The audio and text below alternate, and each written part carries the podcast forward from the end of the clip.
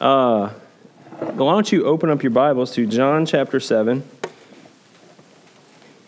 where we will close out the seventh chapter of this gospel and begin the eighth chapter this morning. We're going to be looking at John chapter 7, verse 53 through John 8, 11. And as you are turning there, I have to confess, this week has been rather difficult for preparation. You may have noticed that Trent did not read this text. Uh, that was intentional.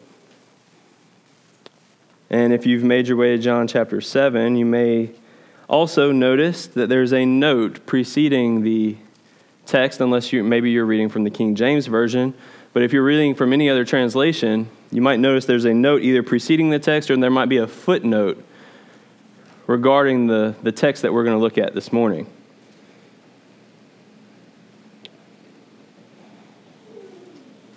The earliest manuscripts, it says, do not include 753 through 811.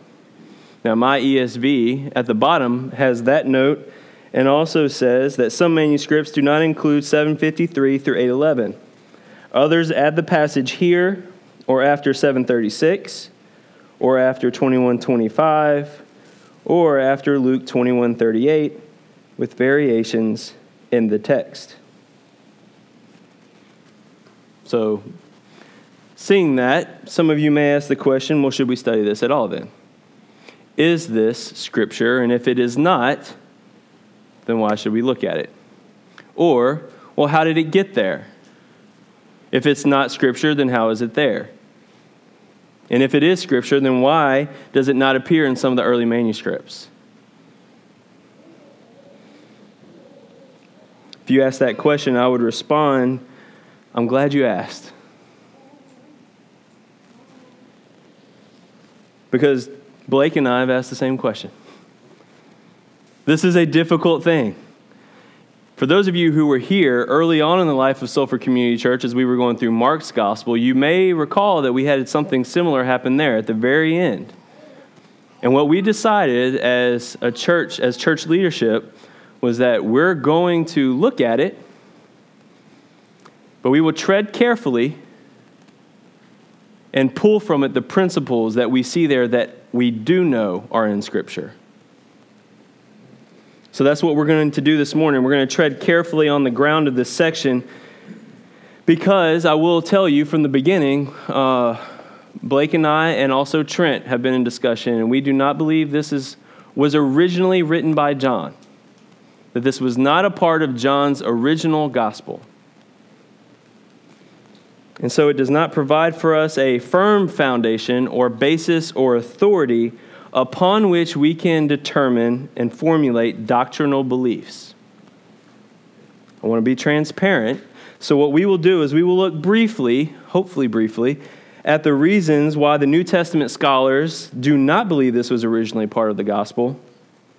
Why, should, why this should not cause us to doubt the rest of Scripture and then we will spend the remaining time looking at the attributes of Christ presented in this narrative that are consistent with those sections of Scripture that we do believe are divinely inspired. This is what I want us to do this morning. I want you to see Christ. That's what I want. Just like any other morning. I want you to see Jesus as presented in the text that we're going to look at and looking at other sections of Scripture, which is what we already do anyway. My goal is to teach this in a way that would be honoring to Christ by displaying the very attributes that we're going to see from him, describing him this morning. That he is humble that he is truthful and he's compassionate. So, as I speak this morning, that is my aim. I, I want to be humble, I want to be truthful, and I want to be compassionate. So, first, if some of you are like, oh man, this is, this is already a lot. I'm going to give you, we're going to go high level, okay? High level scholarship, textual criticism. I'm going to say some words that hopefully I've tried to remove them, or if I, if I do say them, I will define them. But you may not understand the words, all that I say, but I want you to see the big picture why scholars, most New Testament scholars, do not believe this was part of the earliest manuscript. Why you should be okay with that, if that's the case, and you can trust the rest of Scripture, and then we'll look at Jesus.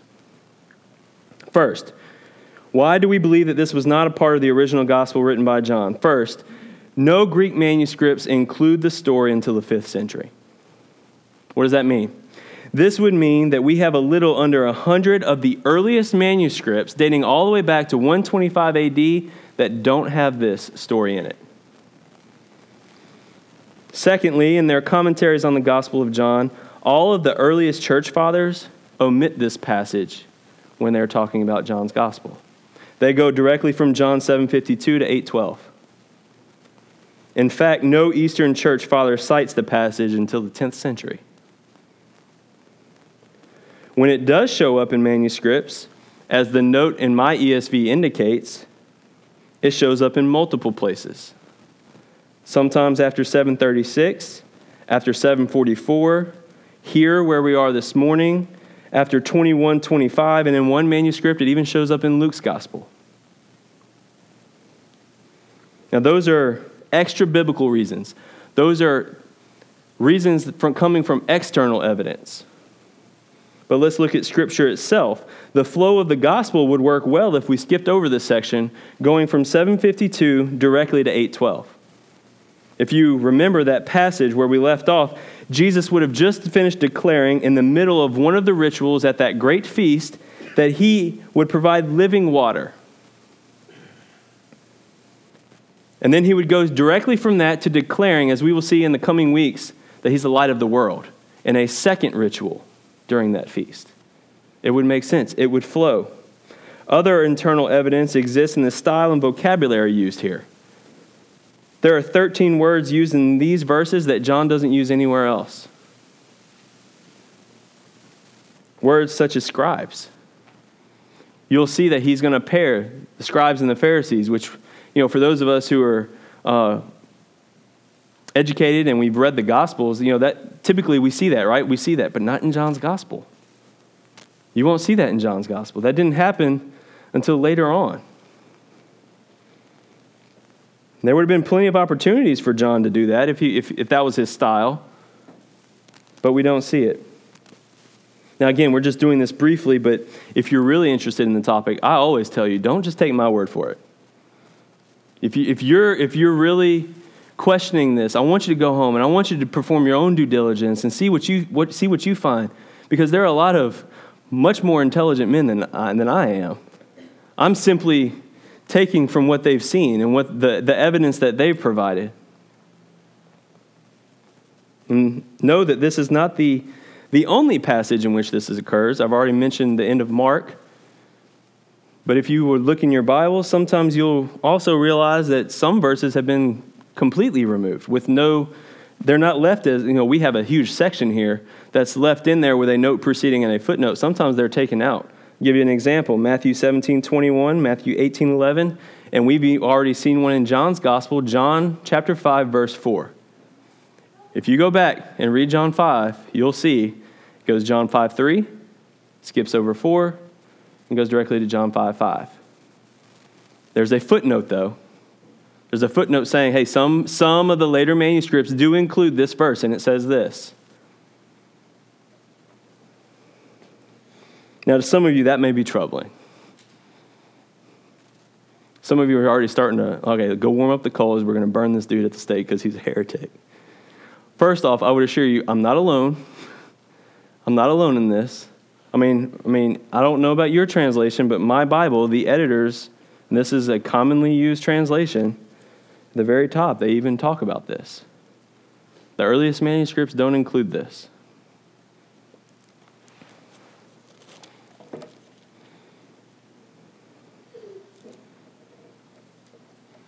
If you're greatly troubled, I would encourage you to go home and look into it yourself.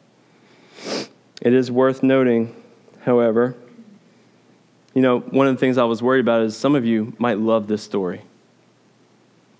I mean, this is a story of Jesus being brought a woman who was caught in the act of adultery. And Jesus says, Well, those of you who are without sin among you, cast the first stone. Brilliant response. You're telling me that didn't happen? Actually, I'm not saying that. I will say this the evidence, and most of these New Testament scholars will say that there is a lot of factual legitimacy to the historical accuracy of the event that we have described here. More than likely, this actually happened. So you can still enjoy this story. We just don't think it was inspired by God and written by John. So you understand the difference there. It's as if you were going to read a commentary on the life of Jesus. If somebody were giving you all the historical events, remember, John doesn't record everything that happened in Jesus' life, right? You know this. We talk about it every week. John chapter 20, verses 30 through 31, John gives us the purpose for his gospel. Jesus did many other signs. But these, the ones that I specifically wrote about, are written so that you may believe that Jesus is the Christ, the Son of God, that he is God come to earth, God in the flesh, and so that by believing that you would have life in his name. John is not looking for a history book here. He wants you to see Jesus Christ as God in the flesh. More than likely, this event did happen. It just doesn't serve as authority or a basis for us to live by. But what we're going to see this morning, and what I hope you take great comfort in, is that what this does say about Jesus, we see elsewhere. We can agree that the attributes of Christ presented here his humility, his truthfulness, his compassion well, that's consistent with, with Scripture. So I'm trying to be very careful this morning because my belief is that this is not Scripture, it is a text. But we're going to spend our time going through it this morning. I would, like, I would also like to address one more troubling aspect before we move on. Despite the fact that there are some sections or verses in Scripture that are questioned as to whether or not they belong by the majority of scholarship, as we have found more and more documents early on from when they were written, you can trust that God's word is inerrant. And what do I mean by that? That means that Scripture in particular focus this morning, the New Testament, in its original form, is without error. There are no mistakes. Problem is, none of those exist anymore. We don't have those. But I want to first, I want to give you comfort in knowing that Scripture is without error. First, we're going to look at the same way we did with why we don't believe this is part of Scripture and divinely inspired, we're going to look at the extra biblical evidence, evidence that we can see outside of Scripture itself. First thing, so many of the most trusted non Christian historians, dating all the way back to 52 AD, just a couple, 20 years after the, life, the death of Jesus, they record some of the same events that show up in the New Testament. Men like Thallus and Tacitus and many others discuss Jesus in their records. When it comes to scholarship and textual criticism, the most compelling evidence is the mere number of copies of this work, the earliest copy, and the span of time that exists from when it was originally written and the date of our first copy that we have. I'll give you a few early works that you can compare. Some of you are familiar with some of these things that I'm going to tell you, so I, I hope that you would just listen to it again because we're going to go somewhere more spiritual. This is kind of like a lecture, I understand. But I want to give you confidence that you can trust Scripture. I mean, you're going to commit to reading this thing for the next two years. You should be able to trust what it says and that it's true.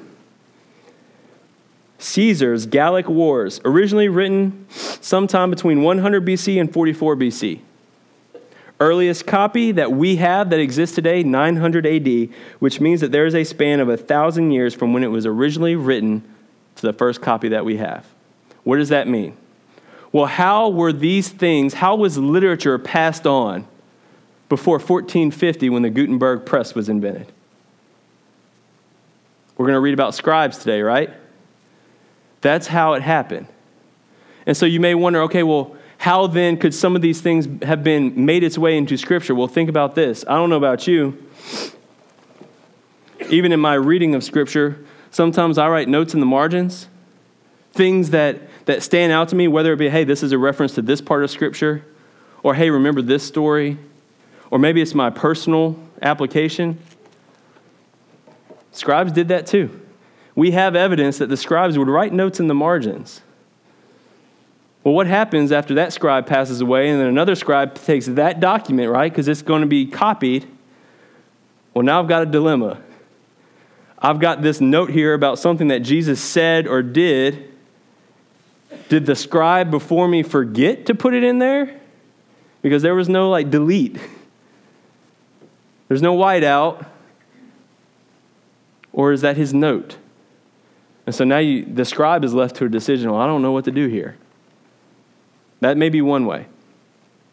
Or it could have been an oral tradition, which is likely the case that we had happen with the text that we're going to look at this morning, where it was a story that had been passed on orally from generation to generation. And maybe the scribe thought about that story as he's reading all this about Jesus. Whether the scribe saw it here or after 744 or after Luke 21, in the different places that we see it show up, at some point, maybe a scribe wrote this story because it reminded them about something that Jesus had said that they had heard from their mother and their grandmother that had been passed down to them. The more time that exists between when the first, the first uh, original manuscript was written and the first one exists that we can document allows for more of that stuff to happen, right? Because it's being copied more and more and more. Caesar's Gallic Wars, there was a thousand years. The good news is, is if you have a lot of copies of something, well, then you can kind of weed out those errors. It makes sense, right? If, if we all copy the same thing over and over and over, we can almost, for, for our purposes, we could lay them on top of one another. And if we see, oh, well, there's an extra word here, well, that may, not, that may not be part of the original text. In fact, it only shows up in this one manuscript. More than likely, something happened there. There was a mistake we are prone to error. I don't know about you. I type reports a lot for my, my career.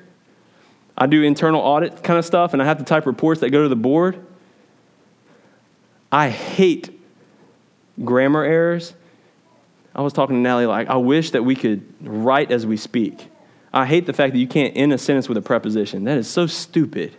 Everybody talks that way, but when we write something or type something, we can't do it.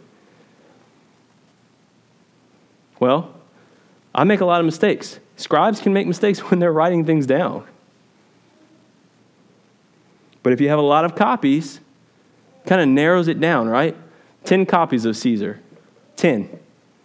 Almost all scholars believe that we have, more than likely, what he originally wrote. Plato. Tetralogies, originally written around 400 BC, earliest copy is 900. A span of 1,300 years. That's a lot of time where errors can happen. Seven total copies. The works of Aristotle, written in 384 BC or 322, somewhere in that range. Earliest copy is 1100, which is a span of about 1400 years. 193 copies exist. Homer's Iliad. Anybody read that in school? Written in 900 BC. Earliest copy is from 400 AD, which is a span of 1500 years. 643 copies exist. That's a lot. When you're talking about historical literature, that is a lot. New Testament. Written between 50 and 100 AD. Guess when the earliest copy is? 125 AD.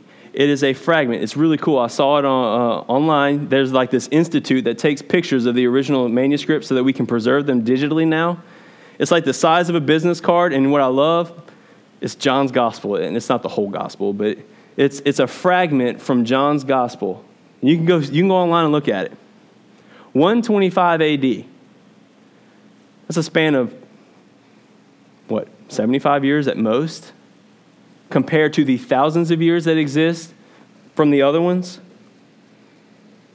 We have over 25,000 copies exist. And I'm not talking about our copies. I'm talking about manuscript copies before the Gutenberg press was invented. Which, by the way, if you're interested in that, go read about that because you want to talk about God's providence and providing scripture and common man's language during the Reformation. The Gutenberg press is more than just a cool technology thing. But we're talking about 25,000 copies exist before the Gutenberg press. And almost 6,000 of those appear prior to the 10th century. That's a span of 900 years from the original manuscripts. Why do I tell you all that? Because when you combine that evidence with the intense opposition that Christianity faced and the scrutiny under which God's word has endured, and also taking into consideration the number of people who have died to preserve this book, you can know that we have the most researched, purified, documented work of literature in the history of mankind. That's the external evidence. If I would stop there, you as a Christian should call me out and say, that's not enough. Because this book is, it serves as the basis for all truth. So inside of it, we should see something else speaking to this, right? We should see some internal evidence. Good news is we do. Since we're studying John's gospel, let's start there. In John chapter 14, verse 25 through 26, Jesus tells his disciples, These things I have spoken to you while I am still with you. But the Helper, the Holy Spirit, whom the Father will send in my name, he will teach you all things and bring to your remembrance all that I have said to you. In John 16, 12 through 14, Jesus tells his disciples, I still have many things to say to you, but you cannot bear them now.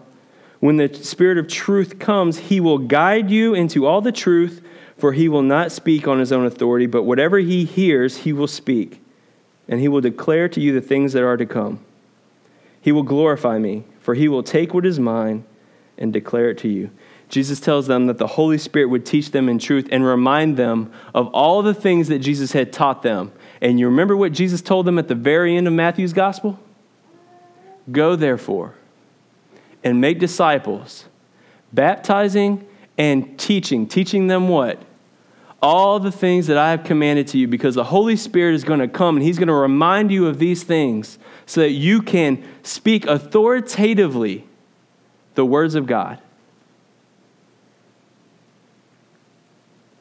So, what do we have? That takes care of Matthew, takes care of John, 1st and 2nd Peter, 1st, 2nd, and 3rd John, and Revelation. Well, then you go to Paul the bulk of the New Testament, written by Paul. He himself was an apostle of Jesus Christ as he saw Christ face to face on the road to Damascus, commissioned by Christ to bring the gospel, to bring this truth to the Gentiles. Paul wrote things like he did in 1 Corinthians chapter 2 verse 6 through 10 to point to the divine inspiration of, of what he wrote. He says, Yet among the mature we do impart wisdom, although it is not a wisdom of this age or of the rulers of this age who are doomed to pass away. But we impart a secret and hidden wisdom of God, which God decreed before the ages for our glory. None of the rulers of this age understood this, for if they had, they would not have crucified the Lord of glory. But as it is written, what no eye has seen, nor ear heard, nor the heart of man imagine what God has prepared for those who love him. These things God has revealed to us through the Spirit. For the Spirit searches everything, even the depths of God. Paul says, What I'm writing is coming from God. And if that isn't enough evidence, I'm okay with that. Because Peter himself, remember, we go back, the apostle, commissioned by God, commissioned by Christ, Spirit's going to come and remind him. Peter himself also confirms what Paul wrote. If you look at 2 Peter verses 3, 15 through 16, I love this. This is really cool. Like if you're going to do detective work and you're going to say, okay, what's the authenticity of this? Is it really inspired? Well, if you start off with the inspiration that Peter had, knowing, being reminded of the things of the Spirit, and then you see Peter confirming what Paul wrote. He says, And count the patience of our Lord as salvation, just as our beloved brother Paul also wrote to you according to the wisdom given to him as he does in all his letters. When he speaks in them of these matters, there are some things in them that are hard to understand, which the ignorant and unstable twist to their own destruction. Get this, as they do the other scriptures. he is putting Paul's letters in line with the rest of Scripture. They are twisted by the unstable, they are manipulated like they do the rest of Scripture. Here we have an apostle of Jesus Christ affirming the writings of Paul as divinely inspired. Fast forward through this because I know this is a lecture and we want to look at Jesus, right? Mark, Luke, and Acts were acknowledged in Scripture early on because of the close association Mark had with Peter, Luke had with Paul. Jude and James were accepted as well due to their connection to Jesus, although it did take a little while for Jude because he mentions something that he references something. And for those of you who have been through Bible study methods, we looked at this. It was like a, I think it was from Enoch, and it, that has been determined as not scripture, but he references that, and all he was doing there was using something that would have been familiar so he could get the point across. But that's what Jude did. But it took a little time for the early church fathers to accept that as part of the canon. Hebrews was probably the most debated simply because we don't know who wrote it. Although it does look like Paul, has the same kind of style. But it was determined that it contained truth that did not contradict anything else in Scripture as well. And that's key whenever, whenever they go back. If you were to read about how we got the books that we did, a lot of due diligence went in. Does it contradict anything else we see in Scripture? You can be confident that it, Scripture doesn't contradict itself.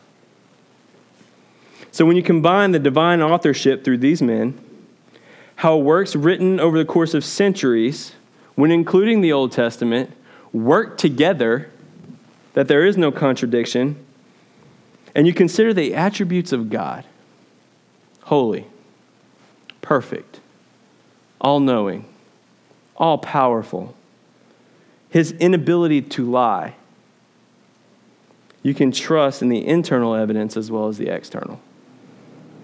That should give you great comfort. Now, I realize that came off as more of a lecture, but I felt it was important for us to understand. So, before we move into the text, let's take a step back and consider what, all that we've just heard. God has provided this sacred book for us. Over the course of history, he has worked to preserve the truths of this book. He has inspired the things written in this book, and He is changing lives because of what is in this book. This is God's Word. And as a church, we have committed to reading this over the next two years. And when you do, I would challenge you don't just read it to keep up with a plan. Don't just read it to gain knowledge and become a smarter sinner. It is God's revelation to us about who He is, what He is, has, and will do, and how we fit in that plan. As has been said from this pulpit before, it is not a playbook for our lives. It is not a guide to success for our life. My prayer in regards to this reading plan for our church, our, our prayer team that met this morning, we prayed this that there would be unity among us as we read this together, and that our view of Scripture would grow. Our trust in God's Word would be enhanced, and that we would see Christ magnified above all from the very beginning, even in Genesis. I hope you saw that in Genesis 3 this week when you read it when you see the curse of man, from the very beginning of the fall, there was a promise that there would be reconciliation, that the seed of the woman would crush the serpent's head. His heel would be bruised. But he would put an end to Satan's tyranny. His head would be crushed. That's the first gospel. It's right there in Genesis 3 from the very beginning. It's all leading that way. I hope you see that when you're reading scripture. It's not just a history book. It can seem like that. I understand. When so and so had this kid and this kid and this kid, and then that kid had this kid. Look, I understand that part's difficult. But look for those things like, wait a minute, Enoch, Enoch was and then he wasn't? What is that about? There was a flood of the whole earth, but God providentially and graciously select, selected this man and his family that man was a sinner just like the rest of us are. You, you saw what happened afterwards. He gets drunk. Lays himself exposed. But God is always at work. I want you to see that in Scripture. The Scriptures provide us with spiritual nourishment, and God saw fit to provide us with that nourishment. To borrow from the Old Testament, it's as if this was provided to us just like God provided manna from heaven for the wandering Israelites. To continue with that picture, how silly would it be of us not to go out and gather our portion each day and to consume it all?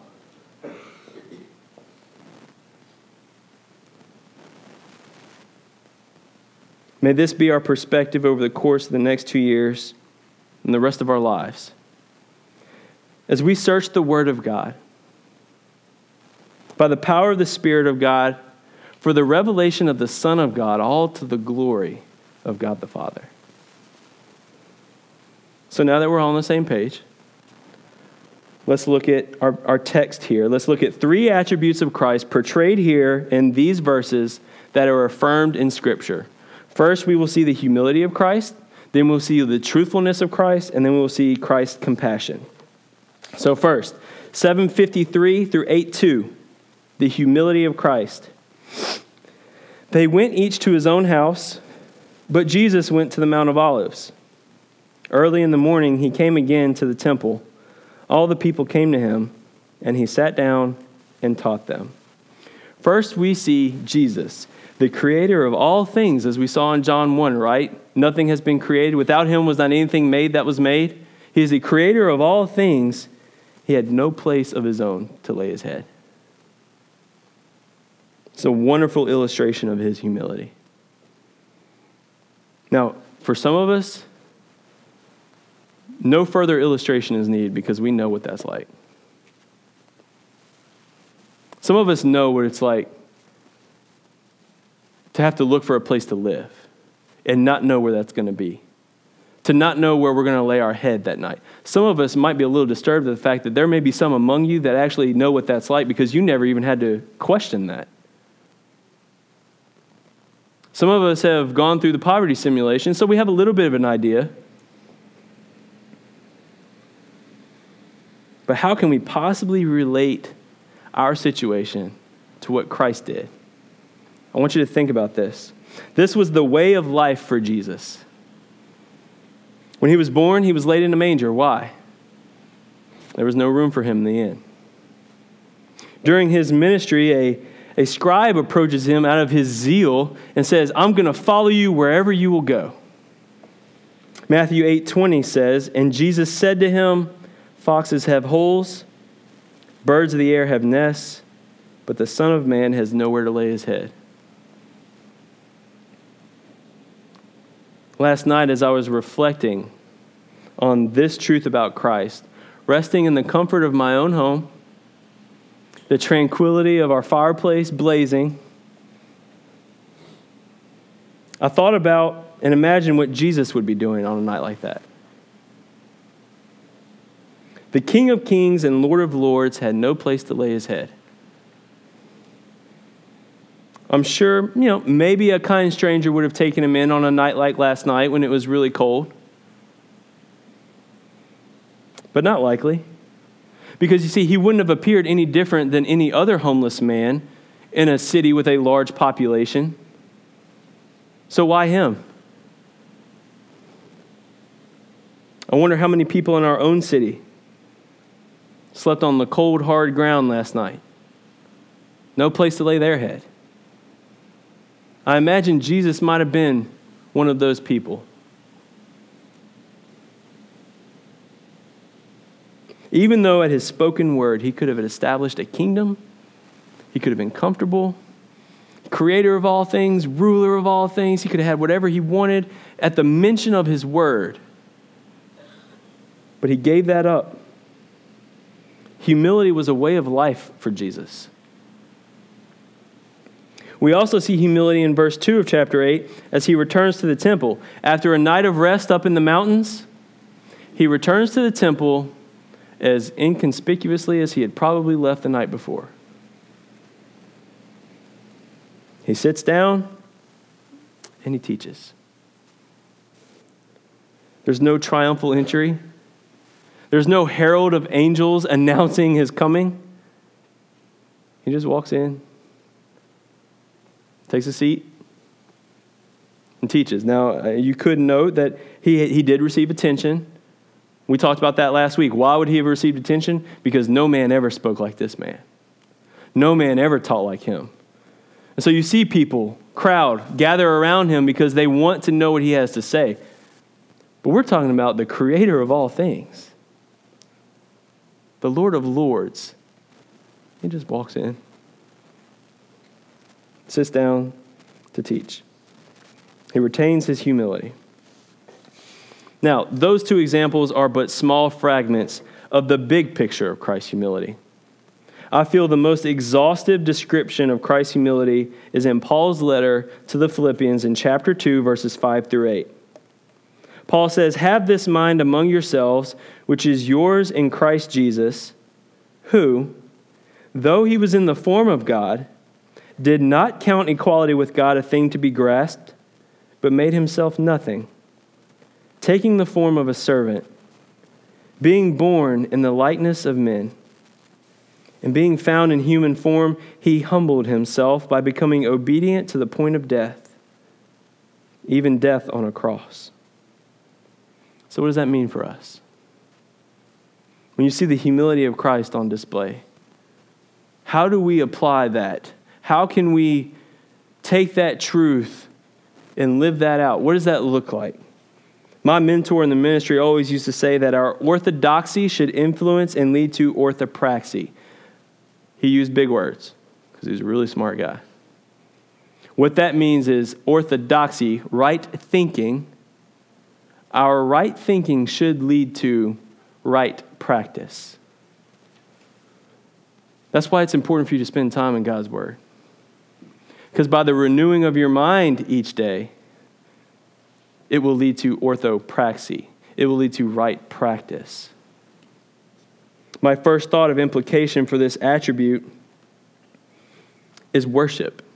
Let's, let's first think about right thinking. When we know more about who Christ is, it's going to lead to practice, but we first have to spend time there.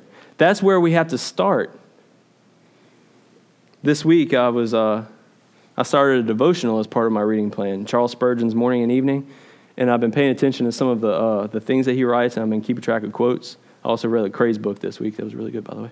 Um, and one of the things that Spurgeon said was, those who do not long for more of Christ don't know anything of him yet.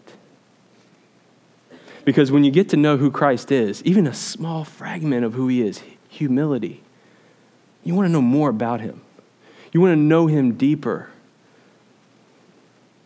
So it should result in worship. And I'm not talking about singing songs to Him alone. Not to take away from that, that's important.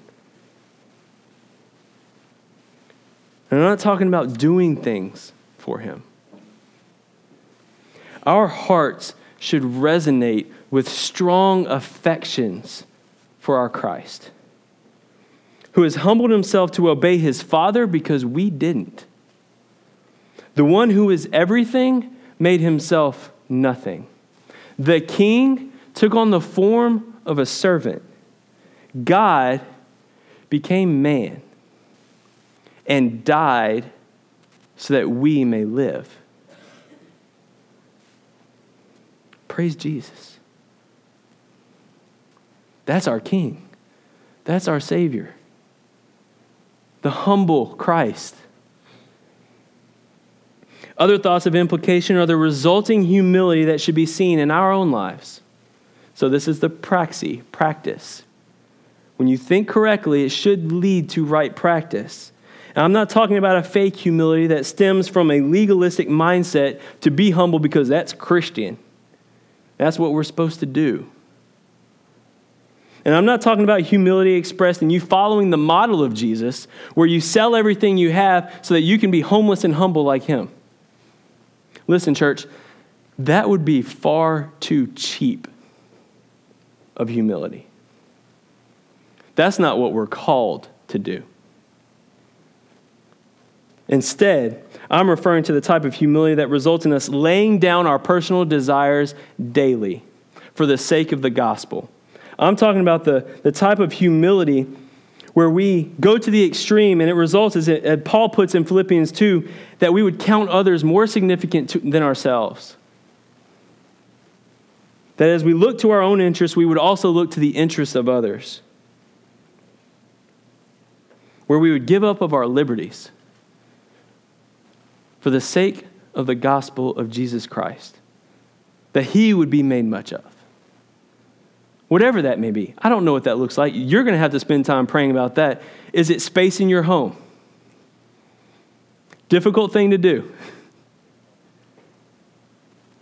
But you might have to give it up for the sake of the gospel. Is it time? Is it comfort? Paul talks about eating meat sacrificed to idols. What's your meat sacrificed to idols? Is it alcohol? Scripture doesn't prohibit drinking alcohol unless you're getting drunk, you're addicted and controlled by it, or it causes someone else to stumble.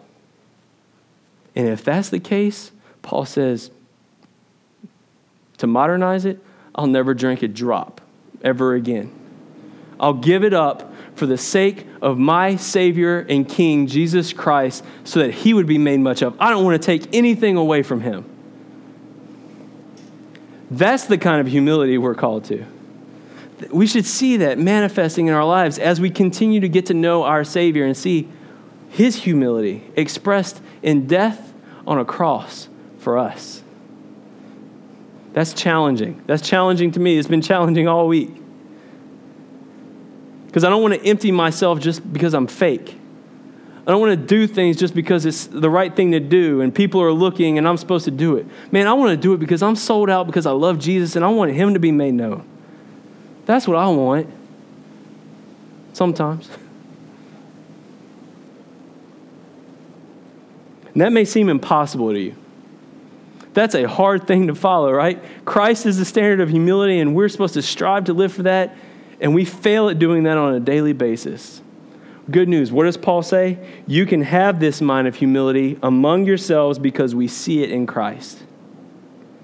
And that spirit of God imparts that humility to us where we can manifest that. It can happen. It may happen gradually, but it can happen. Second attribute of Christ that we see the truthfulness of Christ. Starting in verse 3, we'll read, we'll read through verses, verse 9. The scribes and the Pharisees brought a woman who had been caught in adultery, and placing her in the midst, they said to him, Teacher, this woman has been caught in the act of adultery. Now, in the law, Moses commanded us to stone such women. So what do you say? This they said to test him, that they might have some charge to bring against him. Jesus bent down and wrote with his finger on the ground. And as they continued to ask him, he stood up and said to them, Let him who is without sin among you be the first to throw a stone at her. And once more he bent down and wrote on the ground. But when they heard it, they went away one by one, beginning with the older ones, and Jesus was left alone with the woman standing before him.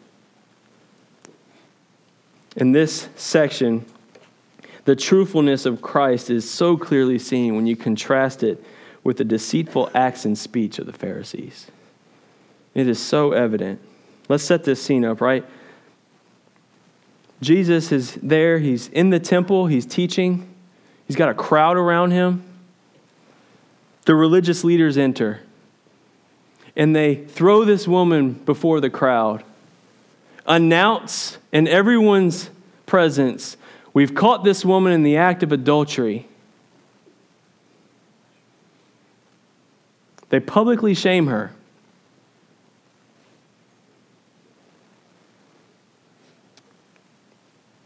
That would be the first evidence that something was going on, and I'll point that out. There's something wrong here. But they throw this woman out there, say, okay, Jesus, law says we're supposed to stone her, which was not inaccurate, but it wasn't completely true either. Because you see, they're, they're referencing the law from Deuteronomy 22. And we're going to read that, and I want you to pay attention and you tell me what's missing here in this picture.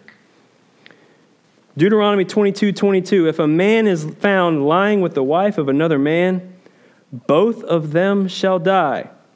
The man who lay with the woman and the woman. So you shall purge the evil from Israel. So, question If this woman was caught in the act of adultery, and they're trying to uphold the law, where's the man?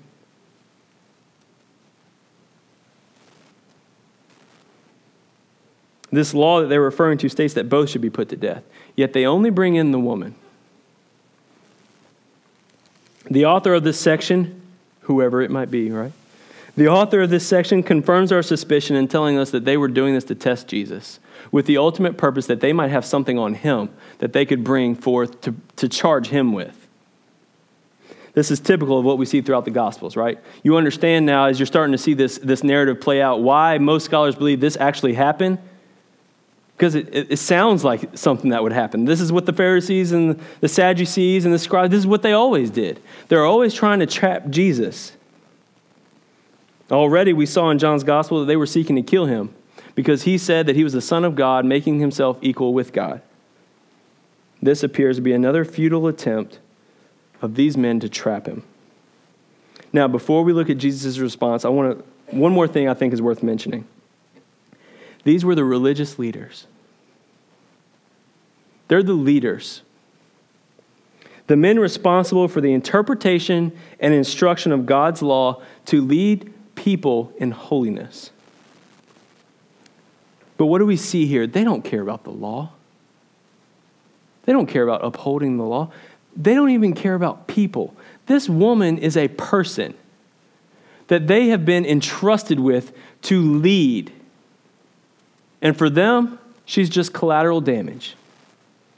She's just a pawn in their scheme to trap Jesus. This woman, while yes, she is a sinner, she was caught in the act of adultery, was publicly shamed for her sin, but not for the sake of holiness, not for the sake of righteousness, only for the sake of their own pride and their evil intentions. And I love Jesus' response. Such a Jesus thing to say. It reminds me whenever he was asked about the taxes, and what does he say? Give to Caesar what is Caesar's and give to God what is God's, and people are left in awe. Like, whoa, didn't see that coming. See, the thing that they're trying to do here is they're trying to trap him. Are you going to be just or are you going to be merciful? And for them, if he picks one or the other, they've got him. If he says, Well, I'm going to act mercifully to this woman, now they can charge him, Well, he's breaking the law, he is being unjust. But if he doesn't act mercifully, then they say, Well, this isn't a merciful, compassionate Christ. This isn't the Savior. Now, we won't spend our time speculating about what Jesus was doing when he wrote with his finger in the ground. Nobody knows. You can go read novels if you want to talk about that. We won't speculate because it's not there. Instead, let's look at what we do know is there, and we'll look at the words that were recorded. Jesus says, Let him who is without sin among you cast the first stone. Brilliant. This is brilliant. Jesus does three things here. First, he references an additional portion of the law in Deuteronomy. It's coming, going to come from Deuteronomy 17 to point out the truth of God's law and the practice of it. Deuteronomy 17, 6 through 7 says, On the evidence of two witnesses or of three witnesses, the one who is to die shall be put to death. A person shall not be put to death on the evidence of one witness. The hand of the witnesses shall be first against him to put him to death, and afterward the hand of all the people. So you shall purge the evil from your midst. The reason God put that law into place is because you didn't want speculation going about, and all of a sudden, the, somebody who heard from somebody else, who heard from somebody else, who heard from somebody else starts the stoning, starts the killing, because they don't even know what happened. So, what it says is the witnesses, those who have actually witnessed it, you'll be the first ones, and then everybody else. So, Jesus points this to them is like, okay, cast the first stone. He's referencing Deuteronomy 17. Secondly, he upholds the law. He doesn't deny the woman's guilt, proving that he's just. This, this means that he does not imply that we, have, we don't have grounds for judging one another, right?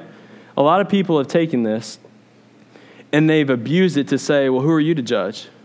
Cast the first stone. You who is without sin, cast the first stone. That's not what Jesus is doing here. That's not a principle. Number one, we don't even think that was inspired. But secondly, what he's doing is he's exposing greater sin, he's exposing hypocrisy. Because what he does there, thirdly, is he's extending the power of the law by exposing the sin of the accusers. Ultimately, what Jesus is doing here is what he does in Matthew.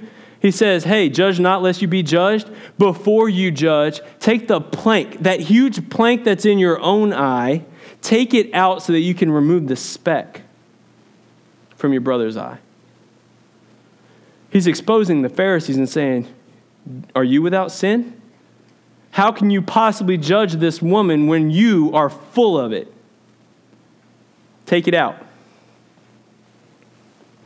Jesus does not tolerate deceit, but what does he do? He exposes it by speaking truth.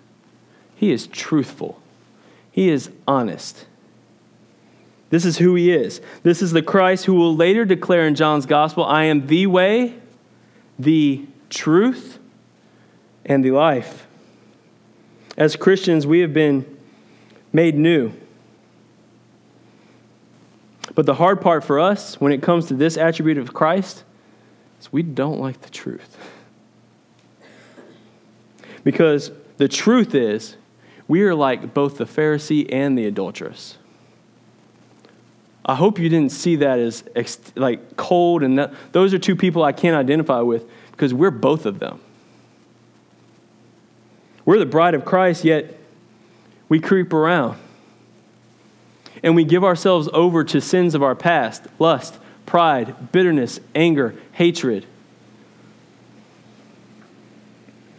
Things that give us immediate satisfaction but leave us empty inside. We're like the Pharisees. We, we jump through hoops to try to justify our actions. And we lie about our intentions. We're a combination of both of these people externally religious and empty on the inside. And when we come into the presence of Christ, we are fully exposed for who we are. There's two ways we can respond to this, two ways that we see response to this in our, in our text here. We can be like the Pharisees in our text who, one by one, dropped the stone, beginning with the oldest. Who knows, maybe because they were wiser and they realized they have a life of sin, and so they know they're not without sin. But one by one, they walk away. I hope you see the picture there. Jesus Christ, the one who covers the multitude of sin, exposes it to them and what do they do? They walk away. To continue of life living with a huge plank in their own eye that they can't take out and pointing at people's specks. Or we could be like the woman who finds herself alone in the presence of Christ. That's amazing. Because I want you to get this picture. This woman was on the brink of death. She, this is a common practice. Stoning would have been done. She knows what's about to happen. She knows she was in the wrong. And when they start to walk away, she doesn't run and, like, oh, that was close. Something keeps her there. And I don't know what it is. It could have been curiosity. I like to think that she's reached the end of her rope, that she's all of a sudden now desperate for something that will give her fulfillment that will satisfy her longings. And she stays to know more about this Jesus God. What, who is he? But that's where she finds herself as we look at the last attribute of Christ extended towards her compassion. Starting in verse 10, Jesus stood up and said to her, Woman, where are they? Has no one condemned you? She said, No one, Lord. And Jesus said, Neither do I condemn you. Go, and from now on, sin no more. Jesus stands up, asks a question he already knows the answer to. Where'd your accusers go? Did no one condemn you? And she simply replies, The only thing we have recorded that she said, No one, Lord. Jesus and the just and merciful compassion that he has, that he extends to all who find themselves in sin, says, Neither do I condemn you. Go. From now on, sin no more. These words of Christ recorded here are the echoes of compassion spoken by Christ in John chapter 3 verse 16 through 18. For God so loved the world that he gave his only son that whoever believes in him should not perish but have eternal life. For God did not send his son into the world to condemn the world, but in order that the world might be saved through him. Whoever believes in him is not condemned, but whoever does not believe is condemned already, because he has not believed in the name of the only Son of God. Jesus was without sin, yet he did not cast that first stone of condemnation. That's not why he came. Understand, church, that what we just read in John 3 is that when we came into this world, we didn't need anyone to condemn us. We were already condemned. But Christ came so that we would have life. He came to save us from our condemnation. We are naturally enemies of God, dead in our sin, sins and trespasses, opposed to God's will, disobedient and rebellious. Christ came so that whoever would believe in him would be rescued from the just condemnation that already existed. And so he tells the woman, I don't condemn you. He extends compassion and says, Go and sin no more. Church, our Christ is the very definition and standard of humility that we should pursue. And we have the ability to have that impossible mentality among us because we find ourselves in Him. His truth, pierces through our fake religious exterior to our most inner parts and exposes us. But he doesn't do that to shame us, he doesn't do that to condemn us. He does it out of compassion so that we might find life as we turn to him and we sin no more.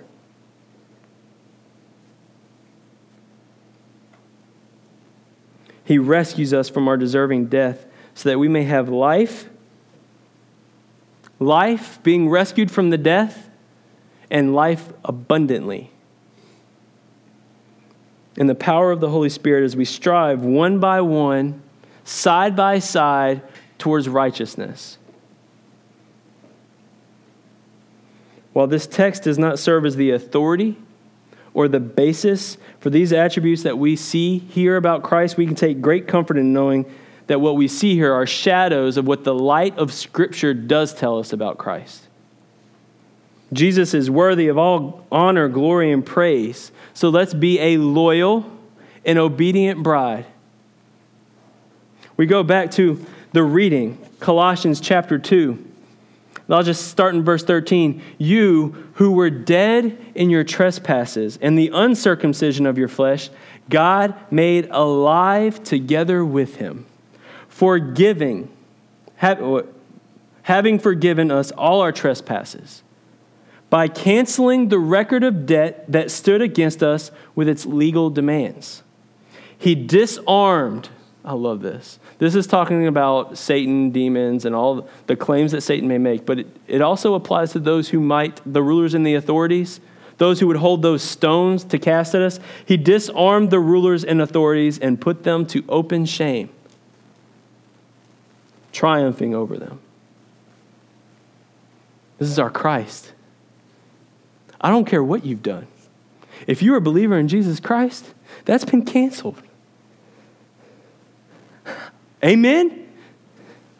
Because I know that I am an incredible, great sinner. I'm good at that. I love it. Scripture says that we naturally will cling to the darkness. We hate coming out into the light because we get exposed. But it doesn't matter. Because what we see here in Colossians, no matter what you've done, you may have been the adulterer, you may be the Pharisee, you may be a liar, a thief, a killer, doesn't matter because that debt has been canceled if you've believed in Jesus Christ. Praise God. If you hear this description about Christ and are able to identify with the Pharisee or the woman caught in the act, I hope that you see Christ does not condemn you. Because listen, the world will act like they support you. The world will act like they're there for you, but they're going to be the first ones to line up and cast that first stone because they don't want to deal with their own mess. But Jesus doesn't do that. Jesus is compassionate towards you. He came to save you. He lived this life of humility, even though he deserved more. Emptied himself to the point of death to pay the penalty that both you and I deserve. So, what's your response today? Will you walk away like the Pharisees did? Not wanting to deal with that exposure? Not willing to submit? And find out more about this Jesus who has done that, who's spoken truth in your life, and you don't like it? Maybe you're going to come back next week, stick around out of curiosity. Um, let me learn a little bit more about him. Or will you be obedient to his words? Go and sin no more. Believe in Christ as a sacrifice for your salvation commit the rest of your life to following his teachings, surrendering to his call, and you will find life. You will find eternal joy. You will find et- everlasting peace no matter your circumstances. As we go into this time of worship, I pray that if that's you, that you would spend some time asking God to save you. Only He can do that. Ask Him to allow you, to give you the faith to believe the truth that we've seen this morning, to believe in this Christ. It's crazy. I understand that. To you, it may sound like foolishness, but it is the truth. And this is the only way. Jesus said, I am the way, the truth, and the life. Surrender to Him. For those of us who are Christians, who have already surrendered and committed ourselves to following him. Do you long for him? Do you long to know more of him? Is your right thinking leading to right practice? Examine the humility in your own life. Examine the truthfulness in your own life. And I love how this week we get to see truthfulness and compassion side by side. We are to be truthful, but we're also to be compassionate.